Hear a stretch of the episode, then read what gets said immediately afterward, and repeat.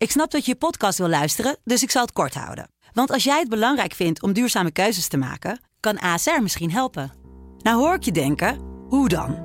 Nou, bijvoorbeeld bij het duurzaam herstellen van schade. Of de premies die we beleggen volgens ons duurzaam beleggingsbeleid. Dat bepaalt waar we wel en juist niet in investeren. Wil je meer weten over welke duurzame keuzes ASR maakt? Ga dan naar asr.nl slash duurzame keuzes. ASR doet het. Zo, dan kan je nu lekker naar je podcast luisteren. Van de NPO tot Netflix, van de bestsellers tot de grootste flops. Welkom. Fijn dat je er bent. Dit is de cultuur- en mediapodcast van De Telegraaf. Ik ben Daphne Rossum, ik ben mediaverslaggever bij De Telegraaf. En bij ons in de studio Kitty Herwijer, mijn collega. En een gast vandaag, Jordi Verstegen. Welkom bij ons in de studio, Jordi. Dankjewel. Leuk dat je er bent. En jij bent natuurlijk ook entertainmentverslaggever. Dat moet ik er even bij zeggen. Moet dat? Nou, dat is wel zo handig. Dan weten de mensen, als ze jou niet alleen van video kennen, een beetje wie je bent nu. Jordi en Kitty, ik denk dat jullie ook wel toch wel hebben gekeken naar Vertrouwelijk, waar de vriendin van Peter R. de Vries zich in openbaarde. Tamina Akevi heet zij. Voor het eerst zagen we haar gezicht. We hoorden haar praten. We hebben allerlei vertrouwelijke informatie gekregen van haar. Ik zat in de visagieruimte, ik werd opgemaakt. Toen kwam Peter binnen en hij keek me via de spiegel aan en hij glimlachte. Als ik het vertel, dan voel ik nu weer kippenvel. Hij was eh, regelmatig te gast natuurlijk bij Pauw, bij, eh bij Jinek. En als hij dan eh, in de studio was, dan ging hij altijd op diezelfde plek staan. Dat hij zicht had op die ene spiegel. Iedere keer als hij daar was, stuurde hij een foto met teksten als... Weet je nog, schat? Hoe hebben jullie daarnaar gekeken? Nou, ik vond het schokkend eh, hoe slecht het gemaakt was. Beetje amateuristisch Heftig. kwam het wel over. Ja, het was echt een soort eh, CKV eh HAVO 4 project. In zeg maar lettertype en eh, nou ja, blijkbaar weinig budget. Ja, het is een beetje lullig om dan ehm, er onaardig over te doen. Maar ik kreeg er toch ja, ook wel een ongemakkelijk gevoel bij. Omdat eh, ja, het, is, het is een aflevering van bijna anderhalf uur. En ja, goed, je wordt echt meegenomen in letterlijk elk ijsje wat ze ongeveer hebben gegeten samen. En, maar haar kritiek was verder terecht. Verderop in de aflevering was heel erg terecht. Maar Je ik- bedoelt over de persoonsbeveiliging. over de en persoonsbeveiliging en zo. ja. Maar het eerste, de introductie van het eerste uur. Ja, ik snap dat ze een bepaald soort beeld wilde neerzetten van hoe eh, hun relatie en zo was. Maar wat mij betreft. Ja, ik weet niet. Ik ben, ben zelf meer eh, van. Ja, waarom moet de hele wereld dat tot in detail weten? En volgens mij had je dat ook gewoon prima in 15 minuten een eh, beeld kunnen neerzetten. Dus dat was een beetje mijn mening, eerlijk gezegd. Ik vond vooral de vorm gewoon heel Ja. vreemd. Die, ik zie nog steeds die spiegelvormen daar achter de schermen bij die talkshow. Ja, Ik had een soort van Mask Singer gevoel of zo. Weet je, je zag haar eerst van achteren en dan langzaamaan draaide ze om. En dan zag je steeds meer van haar gezicht. En daar je, was je kreeg clues. Ja, nou ja, ik vond... Ja, het was een beetje ongepast voor zo'n Ja. onderwerp. Ja, want Ja. weet je, waar draaide het nou uiteindelijk om? Hè? Jij noemde dat je het terecht vond, hè? dat ze uithaalden naar die persoonsbeveiliging. Ja. Maar was dat het doel van die documentaire? Of was het doel dat andere deel, dat ze zichzelf wilde voorstellen als de partner van? Ja, ze wilde uit de anonimiteit treden. Ja. Dat was het verhaal om gebruik te kunnen maken van haar spreekrecht. Ja. Straks in de rechtszaal. Maar bij dat spreekrecht, dan komt aan bod wat ze van die persoonsbeveiliging vindt en wat ze vindt dat verkeerd is gegaan. Maar ik dacht dat ik naar een documentaire zou gaan kijken waarin ze zichzelf zou voorstellen. En dus dacht ik naar een derde toen ze op een gegeven moment hard uithaalde van... Maar schiet je nu niet je doel voorbij? Of, of weet je niet zo goed wat je doel was? het het hinkt op twee gedachten. Ja. Het had misschien opgeknipt moeten worden in twee delen. De menstamina en Ja, de mening. Misschien, misschien in 25 delen. Dat we alle, alle stoeptegels waar ze ooit samen hebben gelopen, dat die gefilmd hadden kunnen worden. Tegelijkertijd vraag ik me ook echt af, en ik zat afgelopen week te kijken naar RTL Boulevard. Dat vind ik altijd, eh, wat betreft Peter R. de Vries een, een goede graadmeter. Want alles wat rondom die man gebracht kon worden de laatste tijd, was de opening. Ja. Hè? En daar pakte ze groot mee uit. Maar hier, eh, de dag nadat die documentaire is uitgezonden, was het maar een heel klein stukje in het blokje van Luc. Nou ja, dat zegt mij eigenlijk heel veel over hoe er door de familie de Vries, met wie eh Boulevard natuurlijk nauw in contact staat, hoe zij hierover denken. Ja, dat, het- daar, daar was wel iets geks aan de hand. Hè? Ja. Want het is ook opvallend. eh, ik volg bijvoorbeeld Royce de Vries eh, op social media, op Twitter. Ja. Nou, hij tweet alles ongeveer over Ja. zijn vader. Ja. Ehm, Dit niet. nee, dit niet. Nee. Dus dat was echt en ze kwamen ook helemaal niet eh, in beeld. Nee. Ze werden niet genoemd. En dan vind ik het echt een. Dan vind ik met terugwerkende kracht deze documentaire steeds pijnlijker worden. Want als kinderen moet het toch wel heel verschrikkelijk zijn om, om zo'n groot stuk van zijn privéleven zo in één keer op tafel te zien. Nou, ik weet niet of dat verschrikkelijk is. Dat, dat hoeft niet per se, toch? Nou ja, dit gaat om je eigen vader. eh, waarvan, je, waarvan ik, ik ken Peter als een man, nou ja, niet, niet zo goed persoonlijk, maar wel als iemand die zijn privéleven natuurlijk heel erg voor zichzelf wilde houden en voor Mm. zijn gezin. En als je dan als kinderen zit te kijken naar hoe dat uiteindelijk na zijn dood alsnog groots gebracht Ja, maar dat, wordt, dat blijft vind ik dat wel verschrikkelijk eigenlijk. Ja, maar dat blijft natuurlijk... eh, ja, dat, dat weet je. Je weet niet wat daar onderling speelt. Dat ze elkaar misschien om een andere reden niet liggen. Of eh, ja, dat kan. Zou kunnen. Ja. Maar ja, er waren meer mensen, eh, als je op social media keek, die hebben het echt uitgezet en weggezept. Omdat Ja, ze dat zeiden, zei Helene van Rooij, hè? Het was zo persoonlijk. Het was het echt, het was te dichtbij. Ik, ik, ik kan dit niet aanzien. Het Ja. is eh, eh, te veel in your face. Ja, Helene van Rooyen die uh, tweette weggezept bij Vertrouwelijk. Sorry, maar het lijkt wel een boeketreeks in beeld. En daar kwam natuurlijk wel heel veel kritiek op weer van, eh, ja, laat het toch. Ja, maar ik vond een aantal elementen vond ik ook mooi. Dat ze naar die juwelier ging om armbanden eh, te laten graveren. En dat zij toen ook vertelde van eh, die 26 juni is er dus al iemand in de buurt geweest. Wij waren bezig met de toekomst en er was een plan om hem af te maken. Ja. Toen kreeg ik wel een beetje kippenvel. Want dat, dat, je kunt het je natuurlijk ook wel heel goed. Het maakt het wel heel persoonlijk ineens dit. Ja. Ja, en ik denk ook van ja, wie zijn wij, wie ben ik om, om, om eh, haar manier om rouw te verwerken, om dat eh, te bekritiseren. Want tegelijkertijd hoor ik mezelf dat ook doen, hè? door woorden als verschrikkelijk te gebruiken. Maar ik vraag me dan wel af, nog even over die vorm, of daar dan een oud leraar bij moet en of daar dan nog allemaal vrienden bij moeten. Of had het niet gewoon puur haar verhaal moeten zijn? En dan had het misschien inderdaad in 15 minuten, zoals jij zei, Kitty, of in kortere tijd verteld kunnen zijn. En was het veel puurder geweest. Ik, ik vond die rol Ja. van die Simon Fuik, wat dus waarschijnlijk een vriend van Peter is geweest. Hè? Want eh, hij heeft dus ook wel eens in zo'n talkshow gezeten. Maar Ja. vond ik een beetje apart. Want heel lang is hij dan uit beeld. En op een gegeven moment is hij dan in beeld. En dan, dan gaat hij haar ook troosten. En ik, ik vond dat een beetje apart. Ik, ik kon het niet zo Ja, goed duiden. Nee, ik vond het eigenlijk eh, een eh, vreselijke sentimentele kweldoku. En bij ons in de studio vandaag is eh Stefan Emmer. Hij is componist. Stefan, ben je daar? Ik ben er. Ja, we wouden het even met jou hebben over eh, de, spagaat waar Spotify op het moment in zit. Want dat is nogal een rel, hè? Ja, het is eigenlijk eh, de voice gate voor volwassenen. Want wat daar aan de hand is, is een eh, miljardenspel, meteen maar in geld vertaald. Maar inhoudelijk gezien is het wel interessant wat aan de hand is. Misschien weten mensen, de luisteraars al, dat oude knarren in de muziek, zoals Neil Young, hebben gezegd: wij willen niet meer mijn muziek op Spotify laten, omdat we het niet eens zijn met wat Spotify toelaat op het gebied van fake news. Mhm. Dat fake nieuws zou dan te maken hebben met een podcastster, Joe Rogan, die exclusief aan Spotify verbonden is. En die af en toe richting wappie standpunten schuift. En daar hebben de grote muziekartiesten aanstoot aangenomen. Want zij zeggen, dan willen wij niet eh, op hetzelfde platform eh, gehoord worden als deze fake newser. Ja, want ik kan me Ehm. voorstellen dat het best wel ingewikkeld is voor, voor, voor Spotify. Want die Joe Rogan heeft ook 11 miljoen eh, volgers. Dat is natuurlijk ook niet niks. Nee, het is, het is daarom een beetje een economisch dilemma, lijkt het op dit moment te, meer en meer te worden. Ook omdat nu al duidelijk begint te worden dat Spotify aandelen zo'n 20% zijn gekelderd sinds dit balletje aan het rollen is. En de verwachting is eigenlijk dat de komende dagen dat steeds duidelijker gaat worden of de grote, meer eigentijdse of jonge artiesten het voorbeeld van de oude muziekknarren gaat volgen door hun muziek vragen verwijderd te worden van hetzelfde Spotify-platform. Ja. En dan moet je denken aan mensen die eh, eigenlijk nog heel veel meer luisteraars hebben dan de podcaster Joe Rogan. Ja, want dat kan dus niet alleen inderdaad Neil Young en eh, Joni Mitchell. Wat, maar wat zijn dan ook eh, bands die overwegen om er nu uit te stappen? Taylor Swift, die dat al een keer eerder heeft gedaan uit onvrede met het Spotify-beleid, maar dat ging weer over iets anders. De Foo Fighters. Het wachten is op iemand als Kendrick Lamar, die suggereerde van nou, ik ben hier niet gelukkig mee.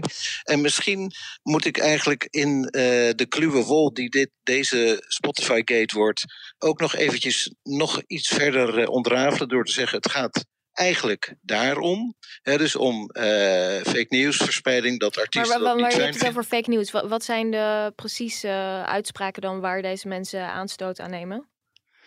Dat uh, Joe Rogan in zijn podcast zegt dat vaccinatie geen zin heeft. Onder andere hoor. My parents were vaccinated. I just said I don't think that if you're a young, healthy person that you need it. It's a completely new kind of vaccine. The idea that people shouldn't be skeptical or nervous about that is kind of hilarious. Het is wel heel interessant om te zien wat zij uh, nu gaan doen. Hè, met, met, Ja. met in deze spagaat zittende. Nou, er, uh, er zijn nog meer problemen als ik uh, nou toch bezig ben.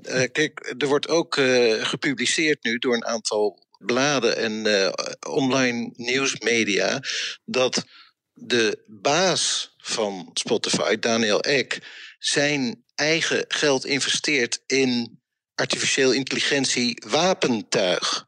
Nou, dat vinden natuurlijk weer alle geëngageerde artiesten nog minder ja, leuk. Dus dit is dus nog dat niet komt er ook einde, nog bovenop. Het einde van deze. Van deze nee, van dit, dit is, dit, is een, dit is een hele, zoals ik al een beetje raar het omschreven. Het is echt een hele kluwe wol. En in de muziekindustrie is het nu wachten op de volgende stap ook. Ja, nou fijn, uh, Stefan Emmer, dat je deze situatie even voor ons wilde duiden. Graag gedaan. VI vandaag. Ik heb jou gisteren op uh, tv gezien, Jordi. Ja. Jij was gewoon in beeld. Jij stond Johan uh, Derksen te interviewen voor zijn verjaardag. Hij werd volgens mij 73, toch? Ja, het was een goede smoes om uiteindelijk ook even de balans op te maken natuurlijk. Hè. Ze zijn nu uh, de vierde week gaan ze in. Ik dacht, ik wil even weten hoe het gaat. En joh, toevallig was hij jarig, dus ik nam een taartje heb jij, heb jij die taart meegenomen ja. die op tafel, die enorme taart die daar op tafel stond? Oh nee, niet die taart. Nee, nee ik had een kleiner taartje. Het budget was wat kleiner, maar... Ja, wat is Johan? Is Johan. En uh, ik, ik had inderdaad een interview. En wat, wat ik mooi vond, kijk, je probeert altijd toch ook even Johan op een andere manier dan nog te leren kennen. Dat hebben we allemaal wel een keer geprobeerd. Maar je weet, Johan is nou eenmaal Johan. Maar het werd uh, heel mooi, dat interview met hem, vond ik. Op het moment dat ik hem vroeg van, joh, waarom doe je dit eigenlijk nog allemaal? Hè? En een theatershow in het weekend en door de week vijf dagen hier in de studio. Je bent 73, maar toen moest hij even nadenken van, ja, waarom doe ik dit eigenlijk? Hij zei, ja, toch voor het geld. En hij heeft dat eerder wel eens ontkend, hè, dat hij het daarvoor doet. Maar hij zei nu echt... Ja, want zijn vrouw echt, geeft het toch allemaal weer weg, heeft ja. hij ook gezegd. Ja, maar hij zei nu voor het geld. En toen kwam zijn uitleg en dat vond ik mooi. Ik heb drie kinderen en die zijn in een leeftijd dat ze een huis willen kopen. En mensen van die leeftijd, die kunnen tegenwoordig geen huis kopen. En ik ben als ouder nu, door mijn tv-werkzaamheden, in de positie dat ik ze een beetje kan helpen. En dan help ik ze uh, wanneer ik nog leef. En dan hoeven ze niet te wachten tot ik een keer omval. Toen dacht ik, hè, hè eindelijk eens een keer een, ja, een eerlijk antwoord. Eerlijk antwoord, ja. Ja, want uh, hij, hij ligt dan een beetje onder vuur aan die tafel, omdat hij er meer in het uh, kamp John de Mol zit. maar uh, volgens mij vindt hij het gewoon heerlijk om aan, aan de andere kant van het spectrum te gaan zitten. Als iedereen tegen John de Mol is, is hij voor John de Mol. Nou, ik herinner me nog mijn tijd bij Boulevard. Dat was nog in de tijd van Albert en, en Bo. En, en Bo heeft wel eens tegen mij gezegd, Jordi, ik ga altijd aan de andere kant staan van wat Albert vindt. Want dan hebben wij de dynamiek zoals die jaren is geweest. En dat zie ik ook gewoon heel erg terug bij die mannen van VI. Dat gevoel wat je hebt bij het kijken van die talkshow, voor mij in ieder geval, is gewoon toch dat oude boulevardsfeertje, waarin gewoon nog alles tegen elkaar gezegd wordt. En waarin je echt op het puntje van je stoel zit, omdat je hoopt dat er weer iemand gaat uitvallen, weet je wel. En, en dat, vind ik, dat vind ik het mooie aan, aan Johan. Die begrijpt nog beter dan veel mensen denken hoe het, hoe het is om tv te moeten maken. En uh, ja, daarom werkt VI vandaag volgens mij ook zo goed. Ja, en, en, ze zijn natuurlijk een beetje aan het experimenteren met gasten. Ik vind, ik vind de ene beter uh, uitpakken dan de ander. Ik, uh, als ik even voor mezelf mag spreken, vind ik uh, Eus goed werken. En Henk Westbroek en Mars van Roosmalen gisteren was ook leuk. Omdat het eigenlijk nog weer een mopperpot erbij is. Heb, heb, jij, heb jij dat, Jordi? Wie vind jij leuk daarbij? Ik vind Marcel vond ik gisteren inderdaad leuk. Ik vind, ja, ik vind Britt Dekker vind ik ook altijd ontwa ja, maar het is meer ook. Ik denk dat uh, mensen ook op een andere manier zichzelf kunnen zijn daar. Mhm. Omdat het een heel ander soort dynamiek is dan aan andere talkshowtafels. En het toch veel meer een soort wat relaxtere sfeer is. Veel meer, eigenlijk doet mij denken aan meer oudere programma's zoals Barend en Van Dorp. Terwijl als je nu kijkt naar Op 1 en andere talkshows, is het allemaal redelijk stijf. En Ja. ja. Ja, het zijn toch een beetje, iemand noemde het een keer, ik geloof Gijs Groenteman, afwerkplekken. Of een andere columnist van, de, van NRC zei dat. Hmm. En toen dacht ik, ja, dat, dat is wel zo. Het is een beetje alsof je in een bibliotheek zit en eh, tien minuten lang mag die praten, dan mag die praten. Het is gewoon een beetje saai. En bij VI is het wel gewoon eh, gezellig, dynamiek. En af en toe wordt er heel erg slap hoerd. Maar dat heeft ook wel zijn charme. En omdat het echt is, ik was daar gisteren en ja, weet je, ik heb het eindelijk een keer zien gebeuren. Ik zit daar eh, en, en ik zie, het publiek is al lang binnen. Ze zitten al allemaal op een plekje, ze zijn al opgewarmd. En Wilfred die komt dus eh, binnenwandelen, weet je wel. En die, ik heb niet het idee dat ze elkaar voor de uitzending gezien hebben. En dat is natuurlijk echt hun kracht. Eh, waar heel veel talkshows natuurlijk al lang en breed met elkaar gesproken hebben over hoe gaan we het ongeveer brengen. Ja. Hebben zij dat... Het, het voorgesprek. Ja, nou, ook dat- de gasten hebben ook altijd een voorgesprek van een uur. Het haalt al werkelijk alle spontaniteit eruit. Ik begrijp ook niet dat daar een heel bataljon eh, journalisten op de voorgesprekken zit. En heel vaak wordt het, dat hele voorgesprek niet eens meer meegenomen. Maar eh, het is natuurlijk goed dat mensen het aan tafel gewoon niet met elkaar eens zijn. Ja. Hè, want, want, want dat is natuurlijk de ziekte van deze tijd. Dat, dat, dat er soms echt gasten aan, aan, aan een talkshowtafel zitten die het gewoon alle drie roerend met elkaar eens zijn. Nou, dat is toch te saai voor woorden allemaal. Ja. Ik vind wij moeten elkaar ook even flink in de haren vliegen. Dus eh, Gaan we dat doen, deze ja, uitzending? dat lijkt me goed. Laten we daar nog steeds. Maar Kitty, wat, wat vind jij dan bijvoorbeeld een gast die, die niet goed werkt? Of, of, of juist wel? Of, of... Eigenlijk alle gasten die ik heb gezien, vond ik wel iets leuks hebben. Ik, vind het, ik vond het heel grappig toen ze eh, Mark van Rans bijvoorbeeld uitnodigden. Ik vind het ook heel leuk dat hij daarop ingaat. Maar je merkt wel dat het het leukst is inderdaad als er mensen zijn die het een beetje balanceren. En daarom werkt Eus ook denk ik heel goed. Eh, want je hebt natuurlijk Johan Derksen. Nou ja, goed, hij heeft heel tegenstrijdige politieke opvattingen. Maar je kunt wel een beetje ja, van tevoren weten wat hij vindt of zo van dingen. Ehm, en dan is het leuk als er een beetje dynamiek ontstaat en dat ze ook een beetje speeldeprikjes krijgen, dan zijn die mannen eigenlijk op hun best, denk ja, ik. ja. dat is als ze een beetje uitgedagen worden. Als we, Ja. ja, Ja, en ook omdat ze niet, omdat ze echt de nuchterheid hebben om, omdat ze niet zo bang zijn. Zoals je bij andere talkshows heel erg merkt. Mensen zijn gewoon heel erg bang geworden om dingen te zeggen. Een beetje op hun hoede. Maar dat, dat was eh. Richard Krajcek gisteren ook. Want eh, die, Flauw vond ik dat. die wist van alles te vertellen over tennis. Maar zodra er iets persoonlijks werd gevraagd, zei hij helemaal niets meer. Nou, omdat hij bang was dat hij het misschien nog een keer terug zou lezen in andere media. Ook over de voice hè, was hij heel terughoudend. en je hoopt dan toch dat dat soort gasten, die je normaal alleen over tennis, in het geval van Richard hoort, dat ze ook even hun mening geven over wat anders. Dat is kroegpraat, dat je het met z'n allen over van alles hebt. Nou, Ja. doe eens gek zeg. En hij zat er gewoon voor een gratis. Ik denk dat hij geld ervoor kreeg, eh, of voor betaald heeft, om daar een gratis reclamespot voor het ABN eh tennistoernooi te maken. Heel flauw vond ik dat. Nou, we hadden het net even over John de Mol. We gaan het nu even hebben over zijn zus.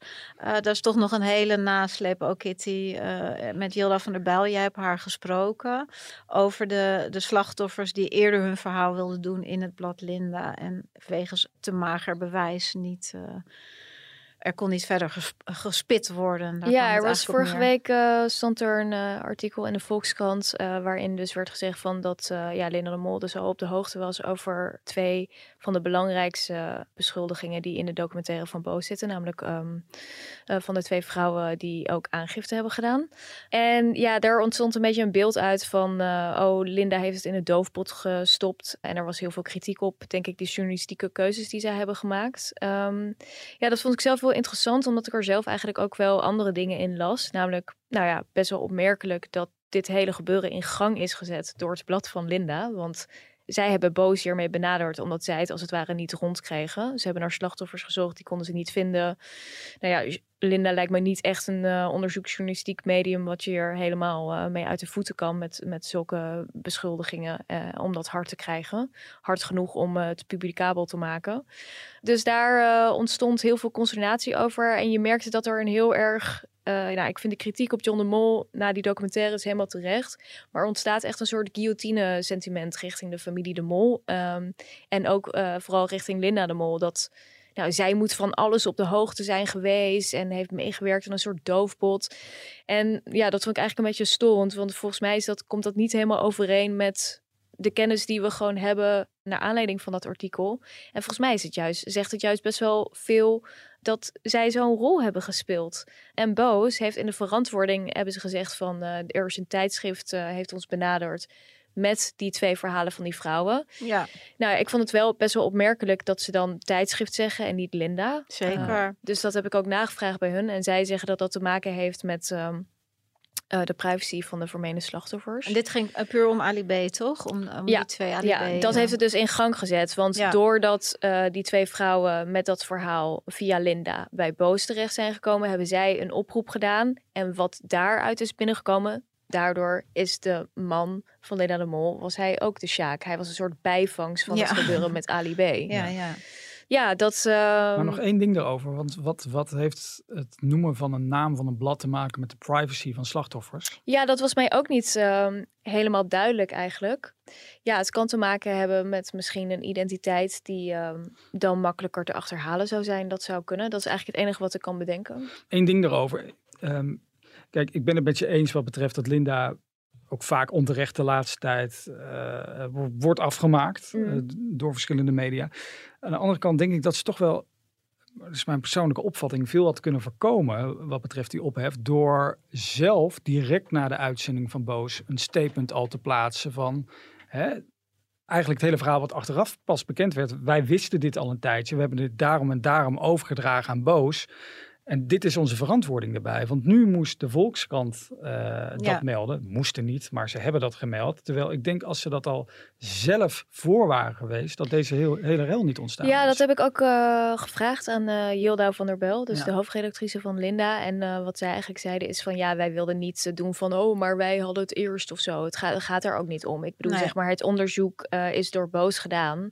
Maar het is wel een beetje vreemd dat zij volledig buiten beschouwing zijn gelaten. En Nou ja, Ehm. als het nou de quest eh, was geweest bij wie de... Dat zouden vrouwen zich nooit melden. Maar in dit specifieke geval gaat het, eh, gaat het om directe lijntjes. Hè? Talpa, Linda de Mol, John de Mol. ja, En dat speelt op de achtergrond een hele belangrijke rol. Dus met dat kader eromheen denk ik dat het wel belangrijk was geweest... dat ze direct na de uitzending van Boos dat statement hadden geplaatst. Nou, je blijft een beetje zitten met het gevoel van wat als deze slachtoffers achter de schermen misschien bij de, de wereld draait door waren gevallen of eh, hè, dat daar mensen waren eh, benaderd op een bepaalde manier. Weet je wel, wat was er dan gebeurd als deze eh, slachtoffers naar Linda waren gestapt? Dat gevoel blijf je toch een beetje houden ergens. ja maar, maar ja, ik weet niet. Ik, ik vind die verklaringen die zij geven, die vind, vind ik wel best wel aannemelijk. Ehm, dus, en als je uiteindelijk het hele balletje in werking hebt gezet, dan denk ik, ja, wat, wat is je dan eigenlijk te verwijten op Ja. dit vlak? Ze hebben het goed opgepakt. Ze konden Ja. er op dat moment niks mee en ze hebben het eh, doorgegeven. Ja, nou, er was ook veel eh, kritiek op van eh, ze hadden meer moeten doen. Qua ze hadden een betere onderzoeksjournalist erop moeten zetten. En,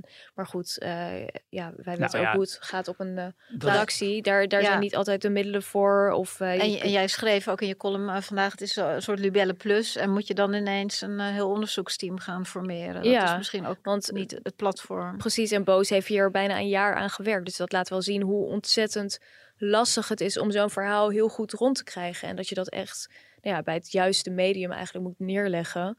Zeker als er gewoon op dat moment nog geen aangiftes en zo zijn. Het is, het is namelijk nogal wat, zo'n beschuldiging. dat ga je dat niet is zomaar zeker. Dat, er zijn natuurlijk geen eh, gekke journalistieke keuzes is, inderdaad die gemaakt worden. En dat, dat zie je ook wel vaker dat dat in media gebeurt. Als er geen aangifte is, dat het toch te wankel eh, is om, om er echt mee aan de slag te gaan. Ja, Ja, ze hebben gewoon ontzettend de schijn tegen. En dat speelt natu- natuurlijk gewoon een uh, allermeest een belangrijke Ja, maar je, je merkt wel wat, wa- waar ik me dan aan erger. Kijk, ik, vind- ik vind echt heel belangrijk dat hier een discussie eh, op gang over komt. En, en naar aanleiding van Boos. En, en er worden echt zinnige dingen gezegd. En ook eh, over John de Mol. Die reactie was natuurlijk ja, vrij bizar. Daar zijn we het allemaal over eens. Maar je merkt gewoon dat dat er een bepaald zwart-wit beeld wordt gecreëerd. Terwijl nu blijkt eigenlijk, en dat is eigenlijk altijd zo in dit soort zaken, de wereld bestaat uit grijstinten. En dat zie je hier ook in. Linda heeft misschien wel inderdaad een hele belangrijke rol gespeeld in het aanjagen hiervan. Ironisch genoeg heeft ze daarmee haar eigen man eh, betrapt ook op die manier.